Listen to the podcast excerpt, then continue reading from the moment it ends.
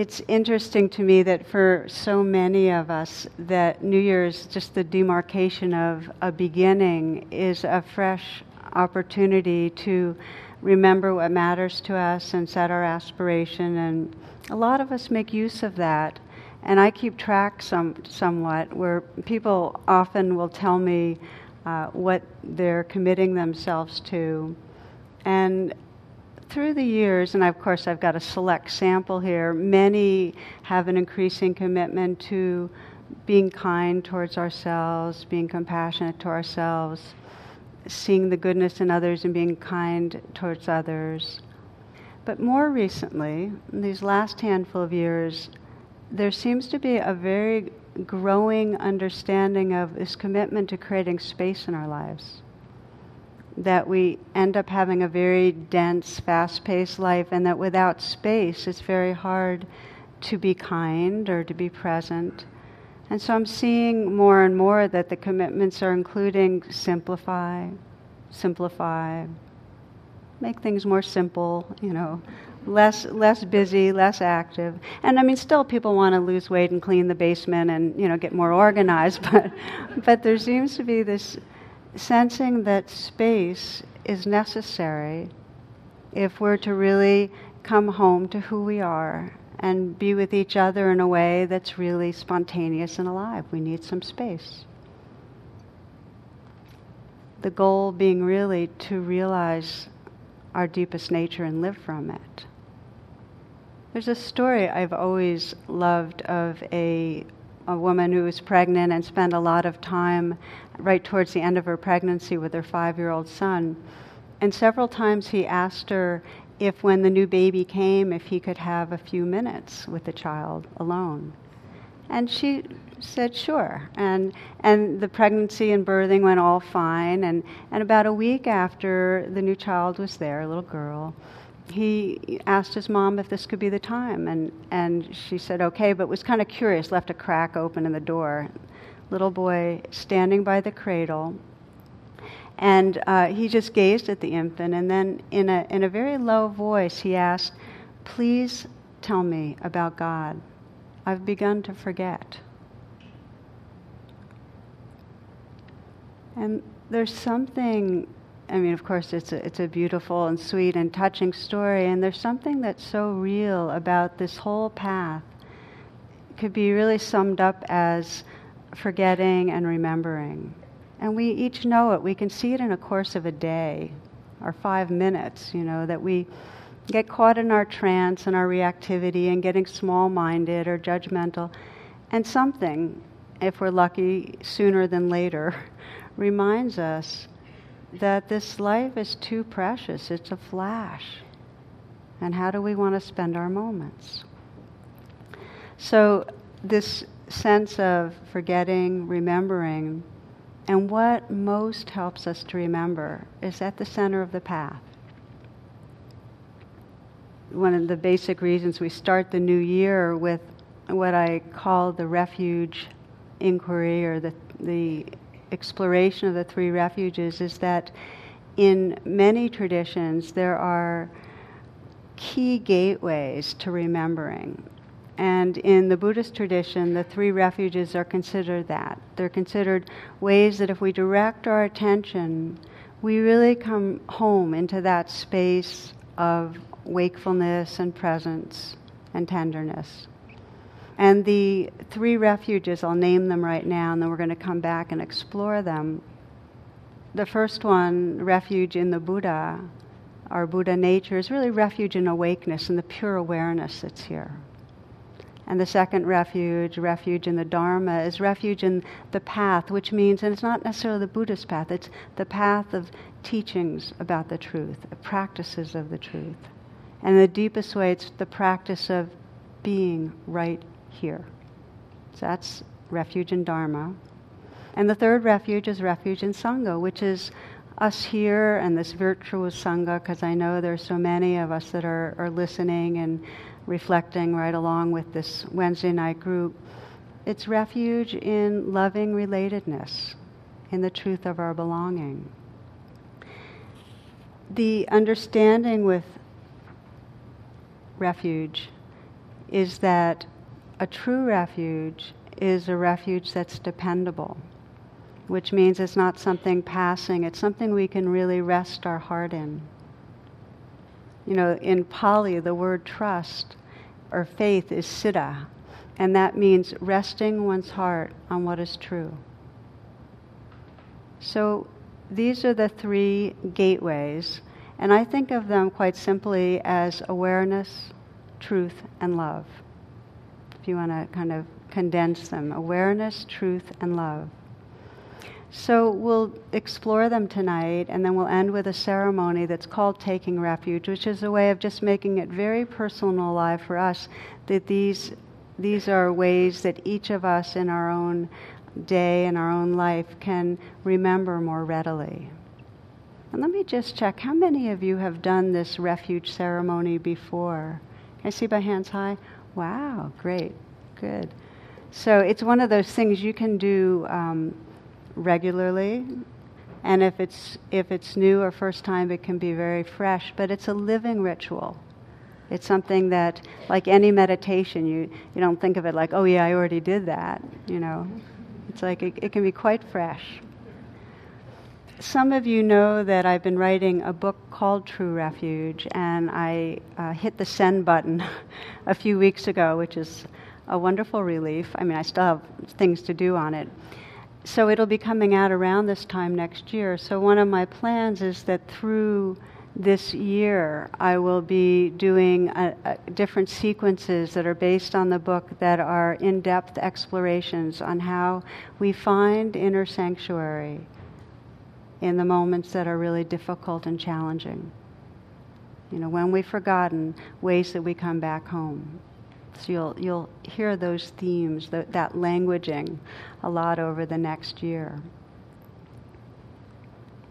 So I'd like to begin by saying, as many of you know this, uh, that our habit or our conditioning when we get stressed, when we're afraid, there's a sense that something's wrong, something's missing, and we tend to go towards what I've termed false refuge. We go to whatever is easiest, quickest to relieve us, most comforting in that moment. And we develop the kind of groundwork of our false refuges when we're very, very young. And there are certain styles of thinking, certain styles of behaving that um, make things easier for us. Now, false doesn't mean bad. False is just a misunderstanding about what really works, what really can heal us and free us. And so the attitude towards these false refuges is key because if we think of it as a reflection of bad personhood, that we turn to um, some addictive behavior, or we turn to judgment, or whatever our false refuge is, that only adds false refuge onto false refuge. It compounds it. So the attitude towards false refuges is one of interest and friendliness where we sense, oh, so this is, I keep trying to do this to feel better, it just doesn't work. Okay? So let me, let me do what I sometimes do and just review what some of the ones that are most common that we get caught in are.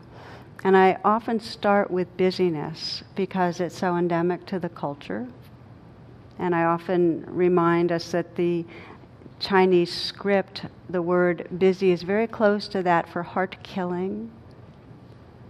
It gives us some relief, it's numbing, and it gives us this sense that we're being productive, that there's some meaningfulness going on, that there's some importance. It gives us that.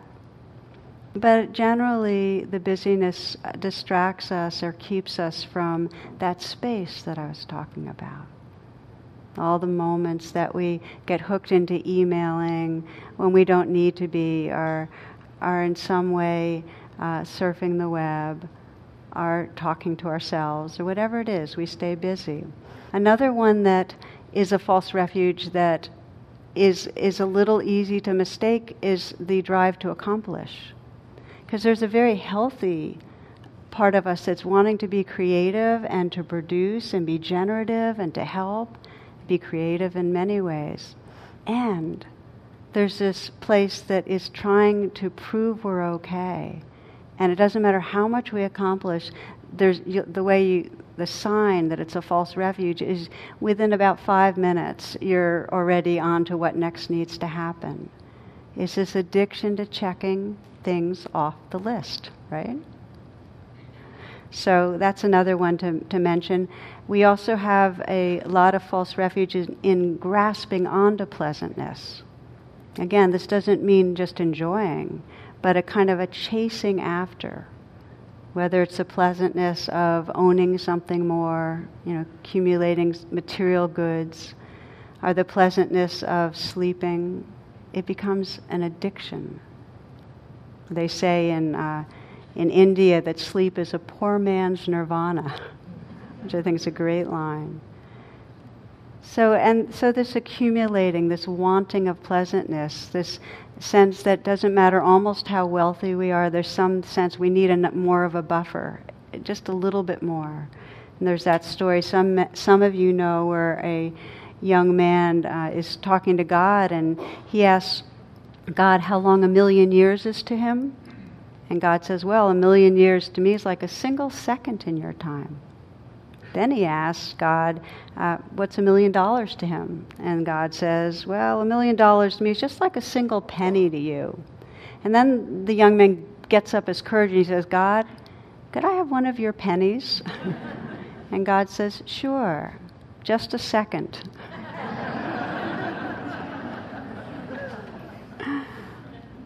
Outwitting God, not a good idea.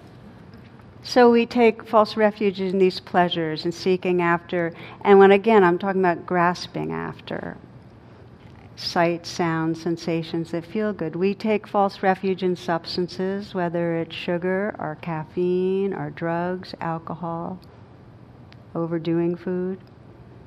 We take false refuge in looking good and in getting approval. We just get addicted to it that's the only way we can feel good about ourselves and then try to relax. But of course, how long does it last? We just need the same person to approve us again or somebody else to. So we get addicted there. And then one of the ones we're often not aware of is how addicted we are to what I sometimes call our, our mental control tower, this thinking mind that we just obsess. We spend so much of the day planning and figuring and computing. And one student said, I'm always trying to outwit things, whether it's aging or sickness or whatever. It's so hard to just sense that um, life's happening and not try to find an angle to give us some more safety or comfort. And we do it in spiritual life. There's a lot of thinking that goes on in spiritual life where instead of just saying, okay, what's actually happening right here? You know, really coming home to the present moment. Coming home and being intimate with the life that's here. We spend a lot of time churning in our mind about how it is. And I'm not saying that it's not valuable to have contemplation on deep facets of the nature of reality. That is. But we end up spinning and uh, one of my favorite descriptions is of a, a Zen a novice going to his monk, his priest, and saying, You know, what happens after we die? And the Zen monk says, I don't know. And this very much upsets this novice. And he said, But, you know, I thought you were a Zen monk. And the response, I am, but not a dead one. So we get addicted to figuring things out, and I invite you just to check in your own life like how many moments you're in some way worrying or planning or trying to figure out what's next. Perhaps the most painful is that we get addicted to judging, that in some way it's our, it, we feel better about ourselves if we're putting others down, and then we judge ourselves because we think, well, if I judge myself enough, if, I, if I'm down on myself enough, maybe that will strong arm me into being the person I want to be. We get addicted. Now, I want to say that with these false refuges, this does not mean that things that give us temporary comfort and ease are necessarily unhealthy. And for many, um, our pleasures, whether it's movies or ice cream or time on Facebook or wine or accomplishing things or feeling competent, it's fine. It gives us some enjoyment on the earth plane in a way that's not at all harmful. So it all depends. This is the criteria for false refuge. Is it getting in the way of us coming home to realize who we are? Is it keeping us in a small sense of self, a fearful self, a striving self, an avoidant self? It's what we're paying attention to that matters. In one story, Sol and Mort are walking from religious service, and Sol wonders whether it would be all right to smoke while praying. And so his buddy says, Well, why don't you ask Rabbi Schwartz? He goes up to Rabbi Schwartz and says, Rabbi, may I smoke while I pray? And the rabbi says, No, my son, you may not. That's utter disrespect to our religion. So Sol goes back to his friend and tells him what the good rabbi told him. Mort says, I'm not surprised you asked the wrong question. Let me try. So he goes up to Rabbi Schwartz and says, Rabbi, may I pray while I smoke? to which the response is eagerly, By all means, my son, by all means. so it's what we're paying attention to, really. The bottom line is that a false refuge does not deliver, it does not satisfy our deepest longing to find peace, our deepest longing to feel connectedness, our deepest longing to be awake. So it's for that reason, uh, I think it was Henry David Thoreau said, we spend our life fishing only to find out it was not fish we were after. So that's the reason I often will just have us kind of reflect on these false refuges, not to judge ourselves, because if we're alert to them, we start recognizing this isn't bringing me home. This is not taking me to the aliveness and creativity and love that's possible. We just get that. We get that they're interfering. And, and that helps us to begin to say, well, so what does true refuge mean to me? And again, by refuge, I don't mean escape. I mean, what truly can we bring our attention to that brings healing and freedom? So, this brings us to the, the next part of our exploration. And the Dalai Lama, at a, at a conference many years ago now, it's probably like 20 years ago with Western teachers, was asked the question what's the most important thing that we can bring home to our students, that we can remind our students of? And his response was to trust the power of heart and awareness to awaken through all circumstances. That no matter what is going on, including losing your own body, losing your own mind, the loss of another, that we can trust the power of these hearts, of finding loving presence. We can trust the power of awareness to carry us, to keep helping us wake up, to have space to hold, to find peace in the midst.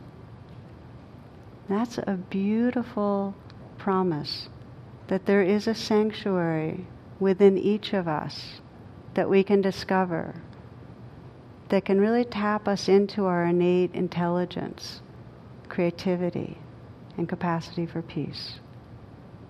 That's a beautiful promise. That's the same promise the Buddha gave and that all the great mystics have given, that it's not outside us. And that's why we practice these three refuges to not because we're trying to find them as much as we're trying to rediscover what's already here. We're trying to find our pathways home to what's already here. So, the first one, let's just take a look at each one of them and we'll reflect on each one of them, and then that'll lead us, that kind of prepares us for the ceremony of taking refuge. So, the first one, refuge in, and the Buddhist word is dharma, and a more universal term would be taking refuge in the path or the path of presence and whatever teachings wake us up to reality. Okay? Refuge in the Dharma is really training us, to pay attention to what's happening right here. This is a poem Martha Postlethwaite writes Do not try to save the whole world or do anything grandiose. Instead, create a clearing in the dense forest of your life.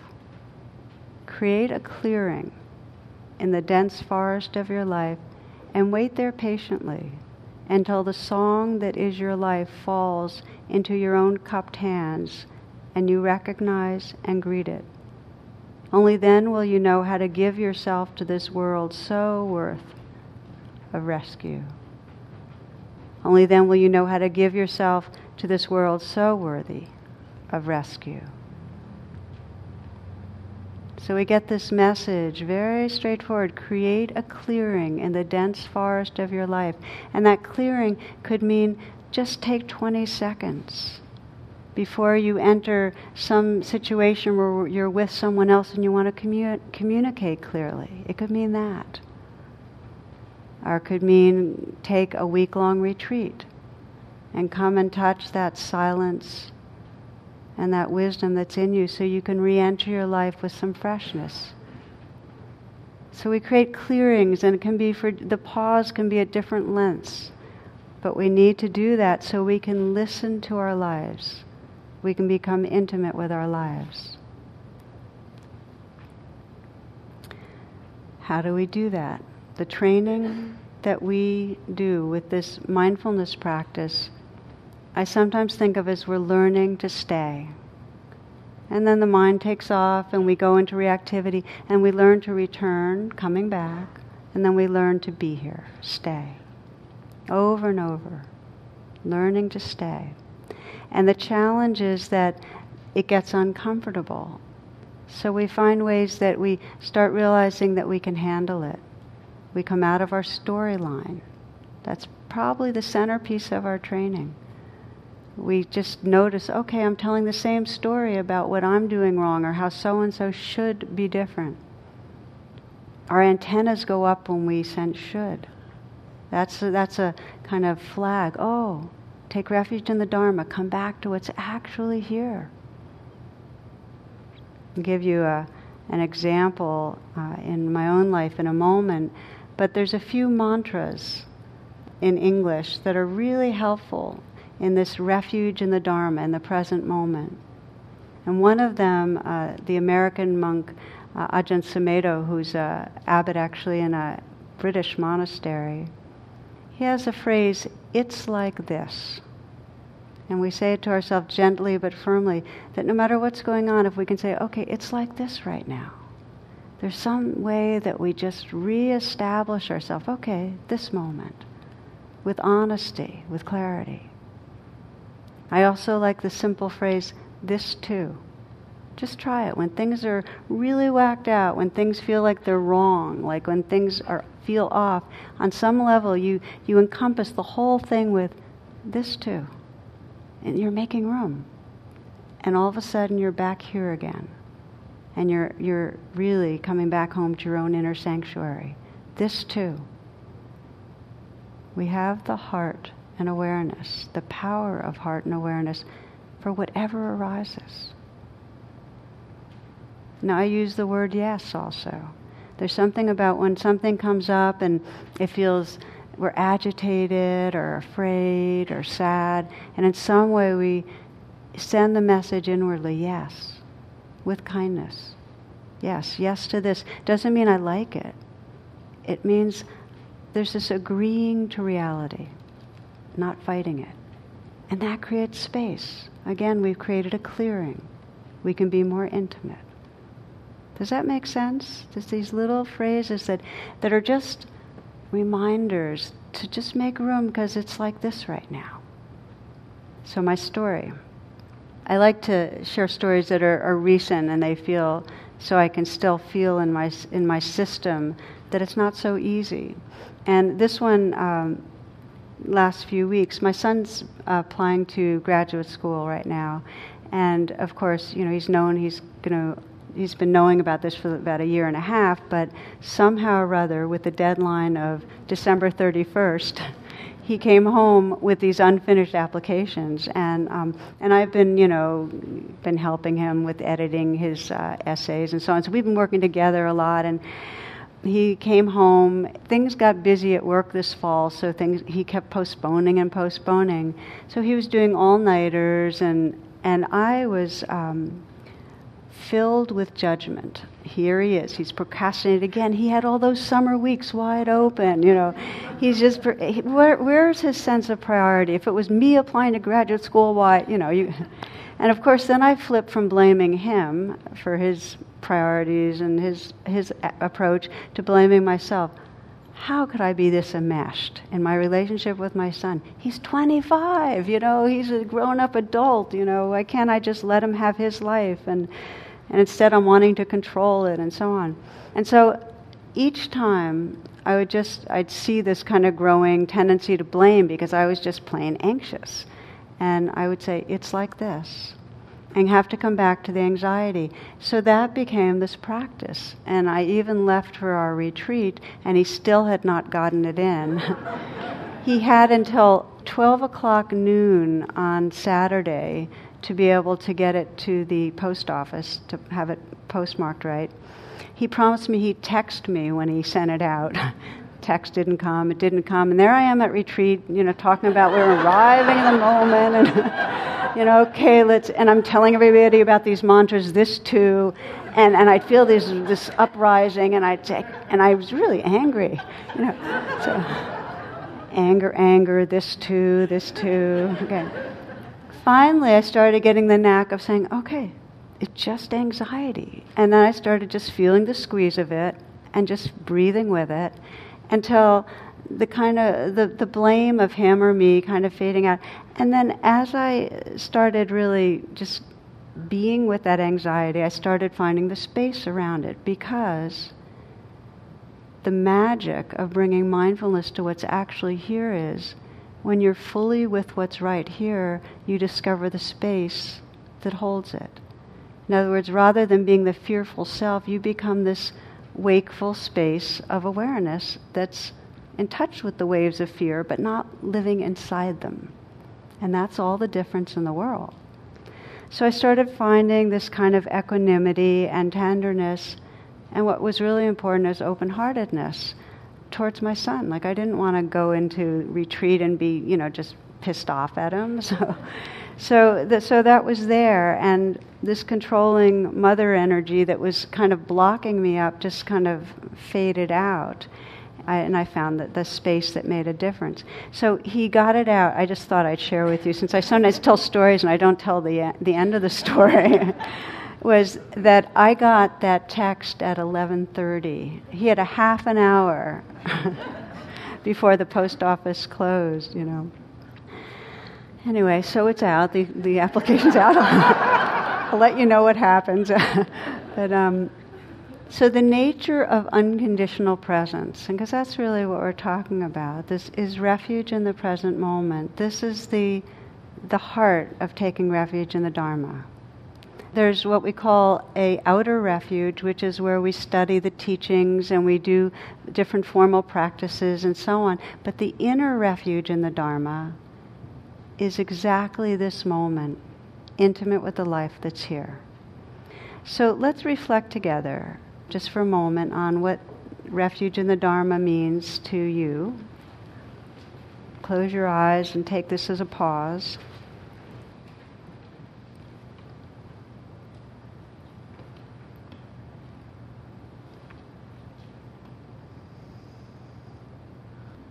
So, this is an example of we'll just create a clearing. The clearing is simply the attentiveness the space of attentiveness right here and now, a clearing in the dense forests of our lives. You might come home into the moment by feeling the aliveness in your body, maybe taking a few conscious breaths and letting the breath help collect your attention.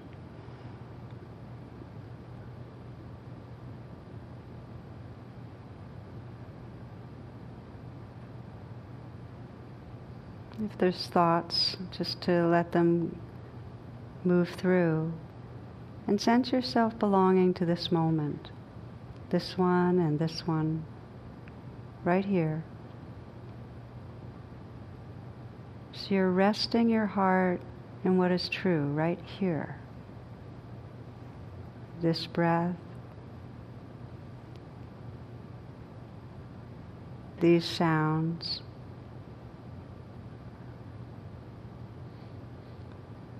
Whatever mood or feeling tone is here.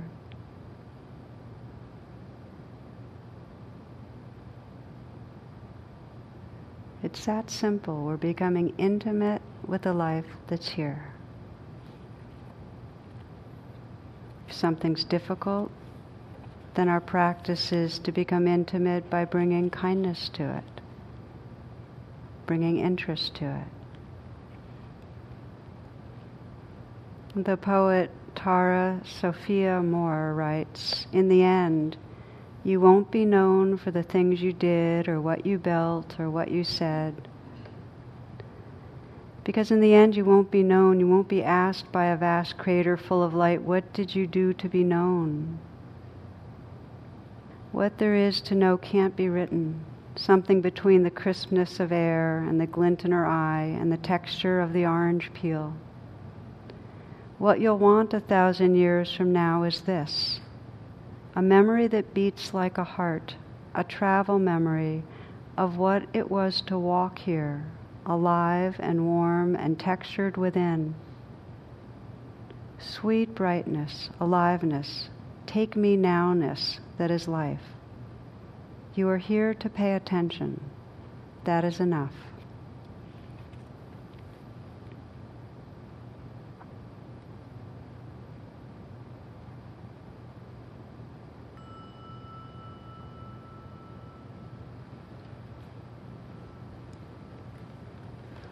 So, this is refuge in the Dharma. Oh, by the way, I'm doing these not in the traditional order. The traditional order is Buddha, Dharma, Sangha, but we're doing Dharma, Sangha, Buddha. And the reason I'm doing it in this sequence is it's a little more accessible, as I think you'll see.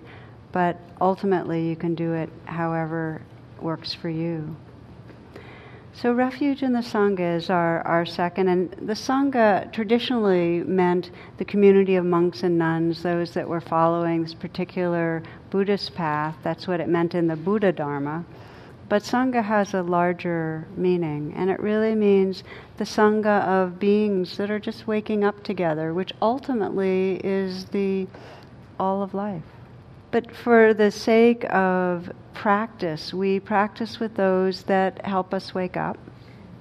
And in the Buddhist tradition, one of the most famous exchanges was the Buddha talking to Ananda, who was his cousin and his closest disciple.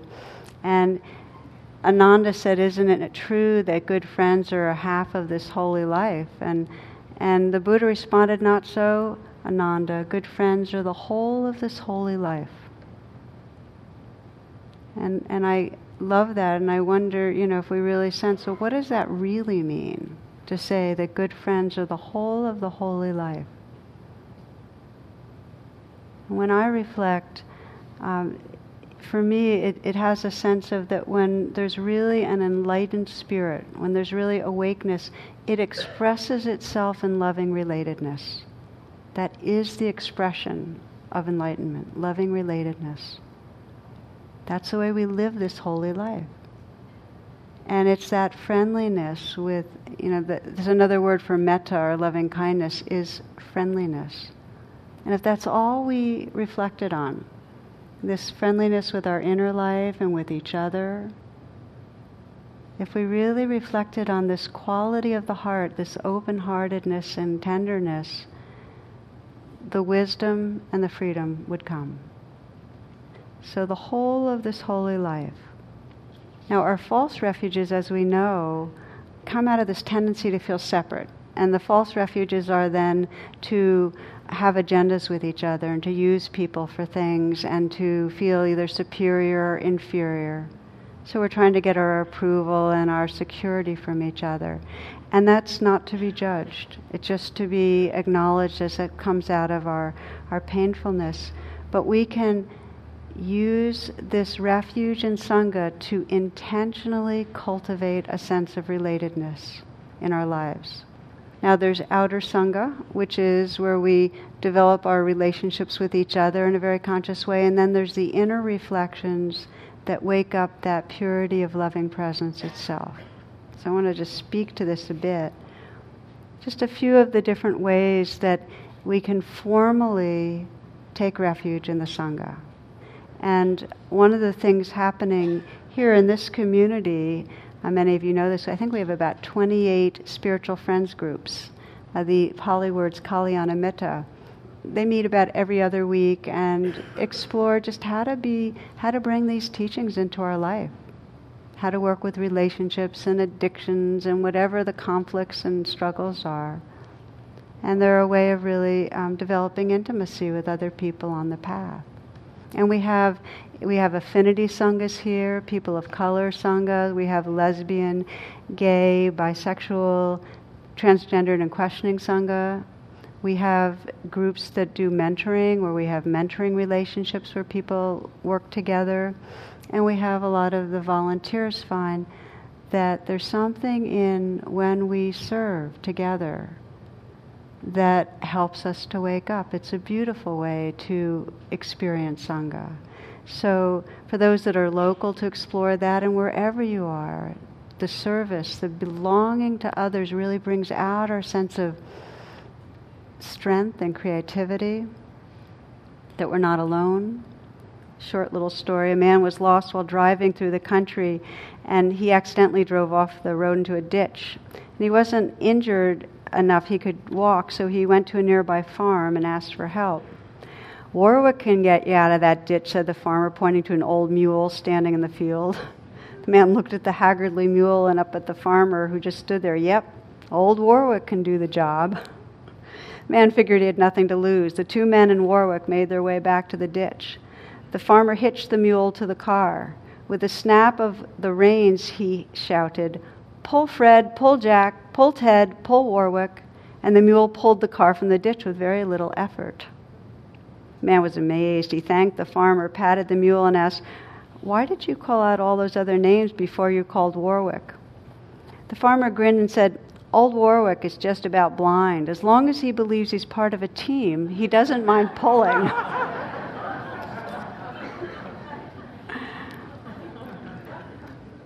I love that one. I think that's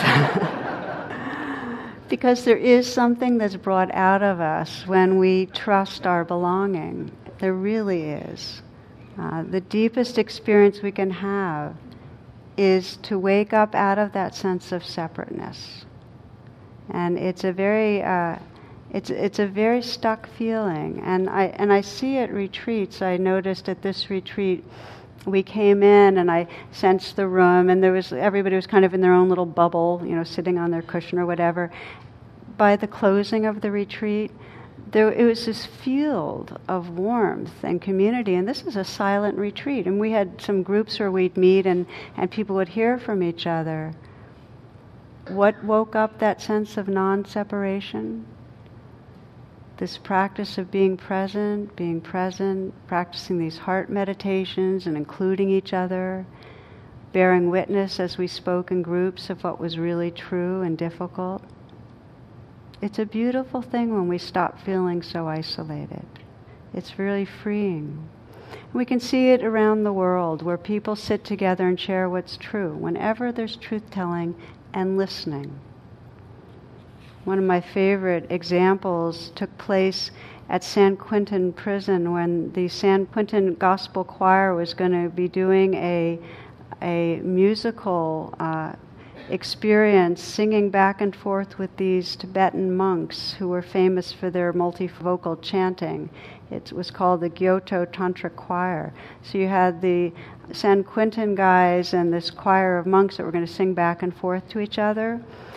But here's what, how the, the story goes. The members of the choir were all African Americans, big, big men who'd worked out with weights in their years of prison. They're born again, touched by the Spirit of Jesus, and their songs were testimonials to their depths of suffering and to the light of the gospel that had been awakened in them. The organizers feared that the Tibetan monks would appear to be merely foreigners and heathens to these newly awakened Christians. When the heathen monks arrived, quotes unquote, the contrast was even more apparent. Dwarfed by the African Americans was a group of small Asian men wearing maroon skirts, you know. The question was how to bridge the gap. So this a sponsor came up with an introduction that was beautiful, and I want to read it to you. Almost all of these Tibetan men who have joined us today have spent years in harsh prisons. The Communist Chinese Army not only imprisoned them for expressing their beliefs, but tortured them as well. Somehow they were released or able to escape from prison. Then, to find freedom, they walked across the Himalayas, the highest mountains on earth. Some tied rags on their feet because they had no good shoes but even now they are in exile. They are forced to live far from their home, apart from their families and community, and they don't know if they'll ever be able to return. What has kept them going through all of their struggles have been the song, their songs and prayers. This is what they will sing to you today. In an instant, the gospel choir and the Tibetan monks looked at one another with eyes that shared the vulnerable depths of human sorrow, and they found understanding. Each group sang to the other from the heart, and when their music was finished, they came together to hug and embrace like long lost brothers.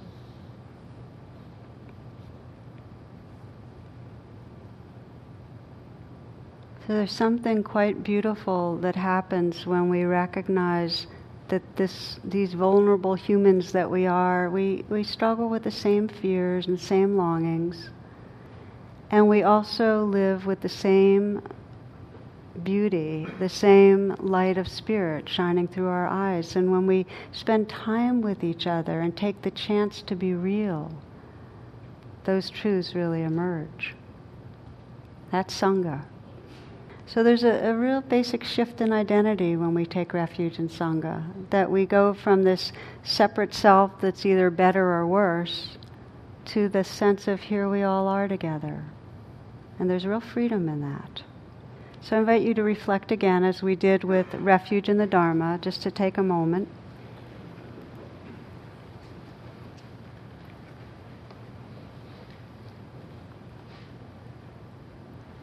And again, we, we pause and we sense, okay, let's just make a clearing again. Clearing in the thoughts, clearing our space in our lives. This time to pay attention to loving relatedness. And I'd like to invite you just to bring to mind someone who you love, someone who you feel belonging with, you feel connected with. And ideally, an uncomplicated relationship. And it could include pets or someone that's no longer alive. Because the love is still alive.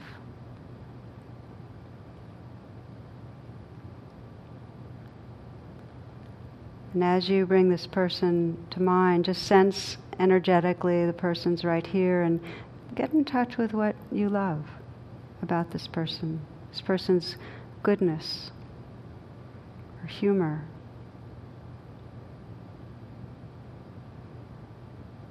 This person's way of expressing love, perhaps the look in this person's eyes that lets you know they care about you.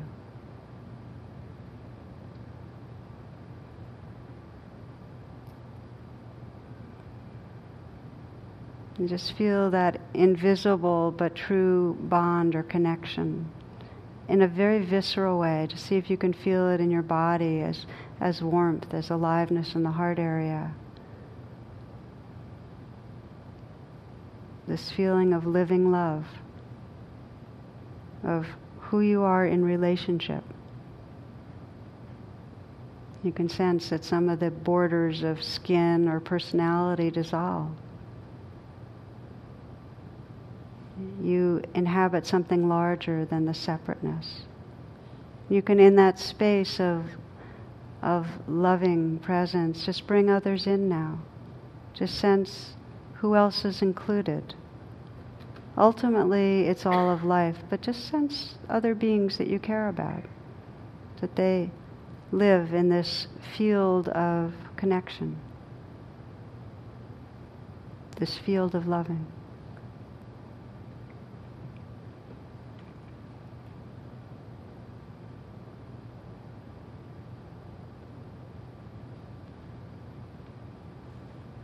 To take refuge in Sangha, to find this inner sanctuary of loving presence, we intentionally bring our attention to relationship, to connection, to love. It takes a purposefulness to have that pathway greased and woken up.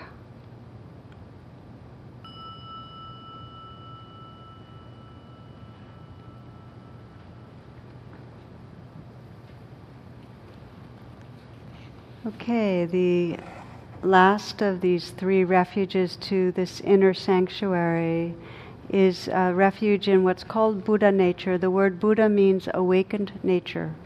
And there are two ways, two primary ways that we open up to this awareness. And one is by reflecting on an embodiment, some being that in some way exemplifies and can kind of get us in touch with the spirit in touch with awareness.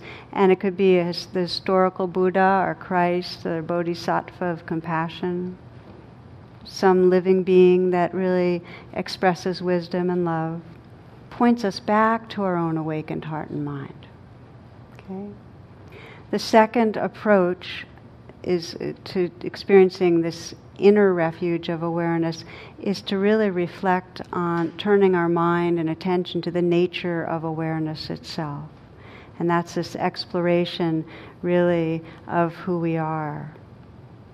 I remember one of my first retreats, one of the teachers asked, Do you believe or trust that you're a Buddha, an awakening Buddha?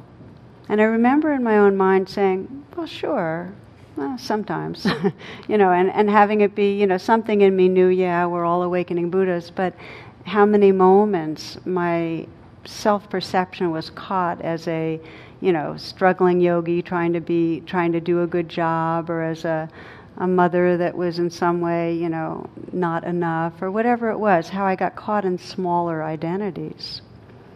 So on some level, we sense that there is this basic awareness here, and then we, we get small. And, it, and there's that story of a man at a bar, and he con- he's confessing, you know, I know I'm nothing, but I'm all I can think about, you know. we keep, we keep thinking about the self here, you know, and miss the empty, open radiance of being. So, this homecoming, I find it the phrase, a very simple phrase to remember that we're not humans or we're not this personality that's on a spiritual path. We are spirit, we are awareness that is discovering our nature through this human incarnation. You see that flip? We are awareness awakening to ourselves through these bodies and hearts and minds. So just imagine how your life would change, because this is refuge in Buddha nature. If many times a day something you went, wait a minute, this story about who I am is not the truth. It's just a, it's a narrow sliver. That there is awareness here that is waking up to itself, that's having an experience right now. How that would shift things we begin to explore these pathways by reflecting on enlightened beings and by doing as the Buddha did, you know, looking at, under the Bodhi tree, just looking into our own minds. And I'd like to just do a brief reflection right now as the final reflection, and then we're going to move into our, our ceremony together.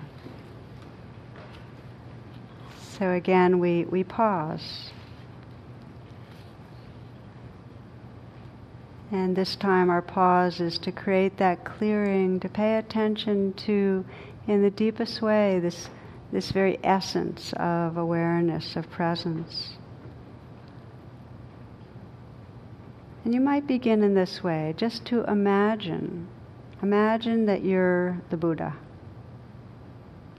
You're the Buddha this moment, inhabiting this body and you're the Buddha that's experiencing and receiving the experience of this body right now.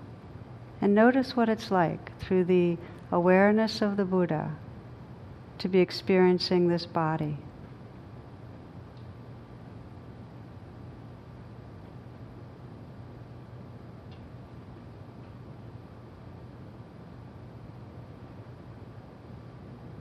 Notice what it's like through the awareness of the Buddha to be experiencing this heart with whatever emotions, whatever moods are here. You're the Buddha experiencing this living heart.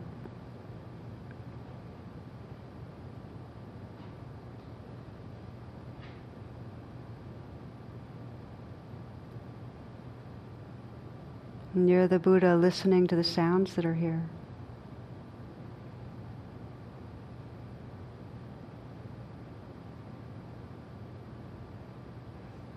Listening to the whole moment sensations, feelings, sounds.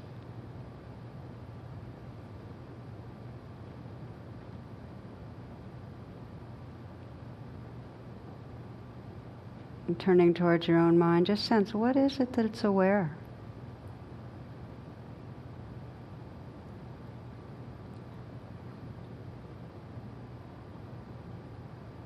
And just let go into this openness, this mystery, this wakefulness that's right here.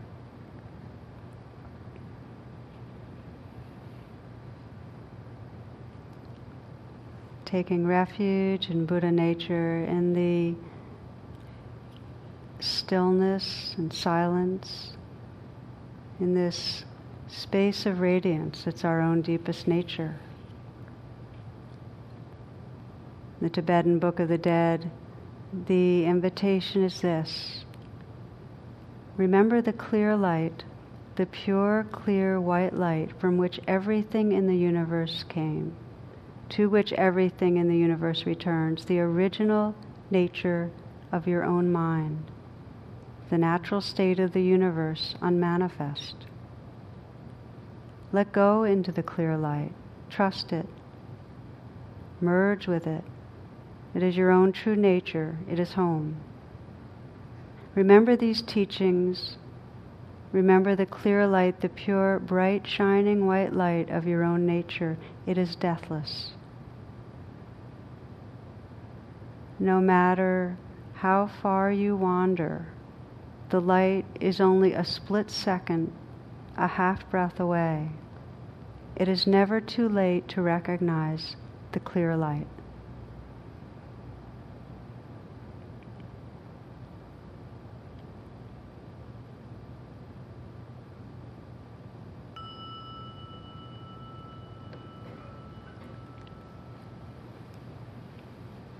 This last little bit, we're going to be, in a moment, I'm going to be asking you, you can do it now, just to find your string and take it in your hands. This is a ceremony that has to do with the nature to forget and remember. And just as that five year old that I mentioned just had this longing to not forget, to come back home again, it's in each of us this longing to find that inner sanctuary we're really at home in that light, in that wisdom, in that loving place and space. In Buddhist Asia and Hindu countries, this, this thread is considered a symbol of blessing and a, a kind of a remembrance. And it's red because it's from the robe of a monk or a nun and um, it's, it's taken from the robe. So it said that um, in the marketplace, in other words, in daily life, when we wear this thread either around our wrist or our neck, it's like we're a monk or nun in drag, you know. But we're using this to remember our true home, okay? So we, so we go into the marketplace, every one of us, every day. We do our thing, but this is a reminder of what we really belong to. It's a reminder of truth and love and awareness.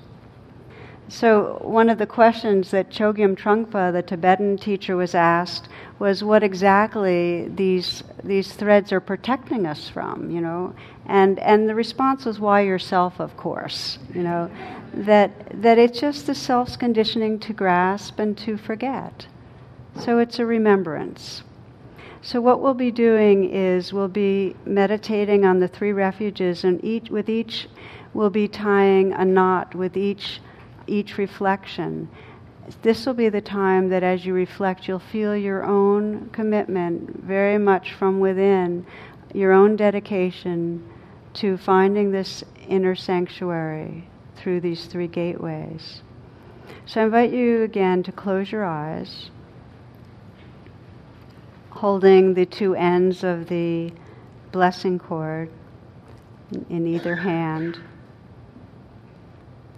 And please begin to sense what it means to you to take refuge in the Buddha, to take refuge in Buddha nature, to take refuge in awareness, because that's the that's this first refuge. What does it mean to you to really feel that dedication to resting your your heart on awareness itself, realizing this consciousness, this pure light that is your own deepest nature.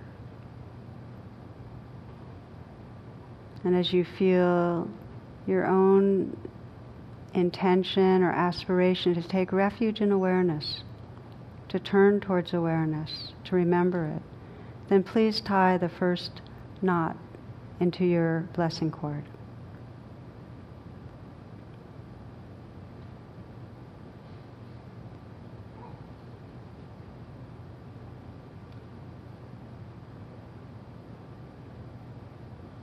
The second refuge, I take refuge in the Dharma, is sensing for yourself what it means to really take refuge in the path of freedom, in the teachings and practices that wake you up. In the deepest way, it's your commitment to take refuge in presence itself, in the living reality that's right here, this moment and this moment and now this one. And when you feel your intention to take refuge in the Dharma in a sincere way, then please tie the second knot into the cord.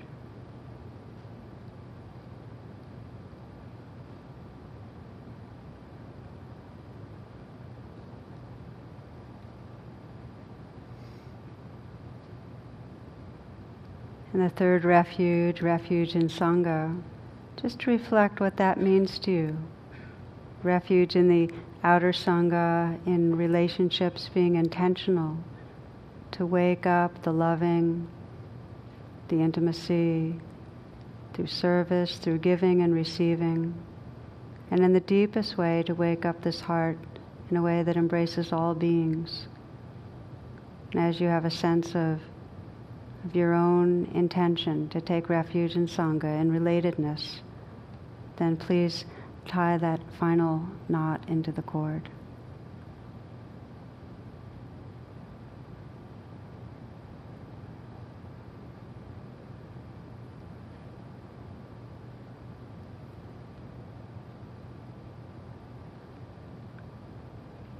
Now, as part of completing this process uh, and as part of Refuge and Sangha, we're going to be needing the help of one other person to tie the cord onto us. And you have two options. There are probably more options than that, but I'll just mention two.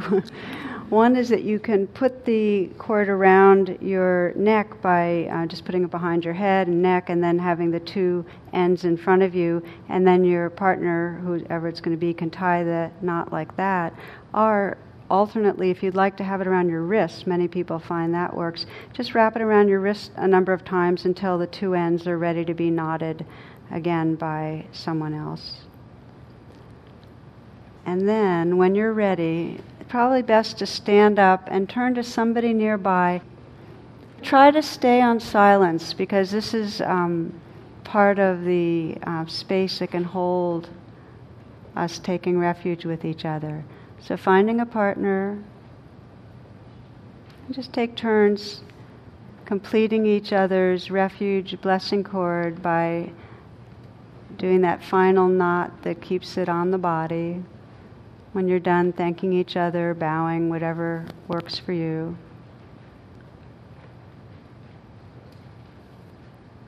When you're done, come sitting down and have your chant sheet nearby because we're going to be chanting together as a way of completing the ceremony. bringing the attention to your heart, to presence. We'll begin together. Namo tassa bhagavato arahato samma sambuddhassa. Namo tassa bhagavato arahato samma sambuddhassa. Namo tassa bhagavato arahato samma sambuddhassa. Buddham saranam gacchami. Dhammang saranam gacchami. Sangham saranam gacchami.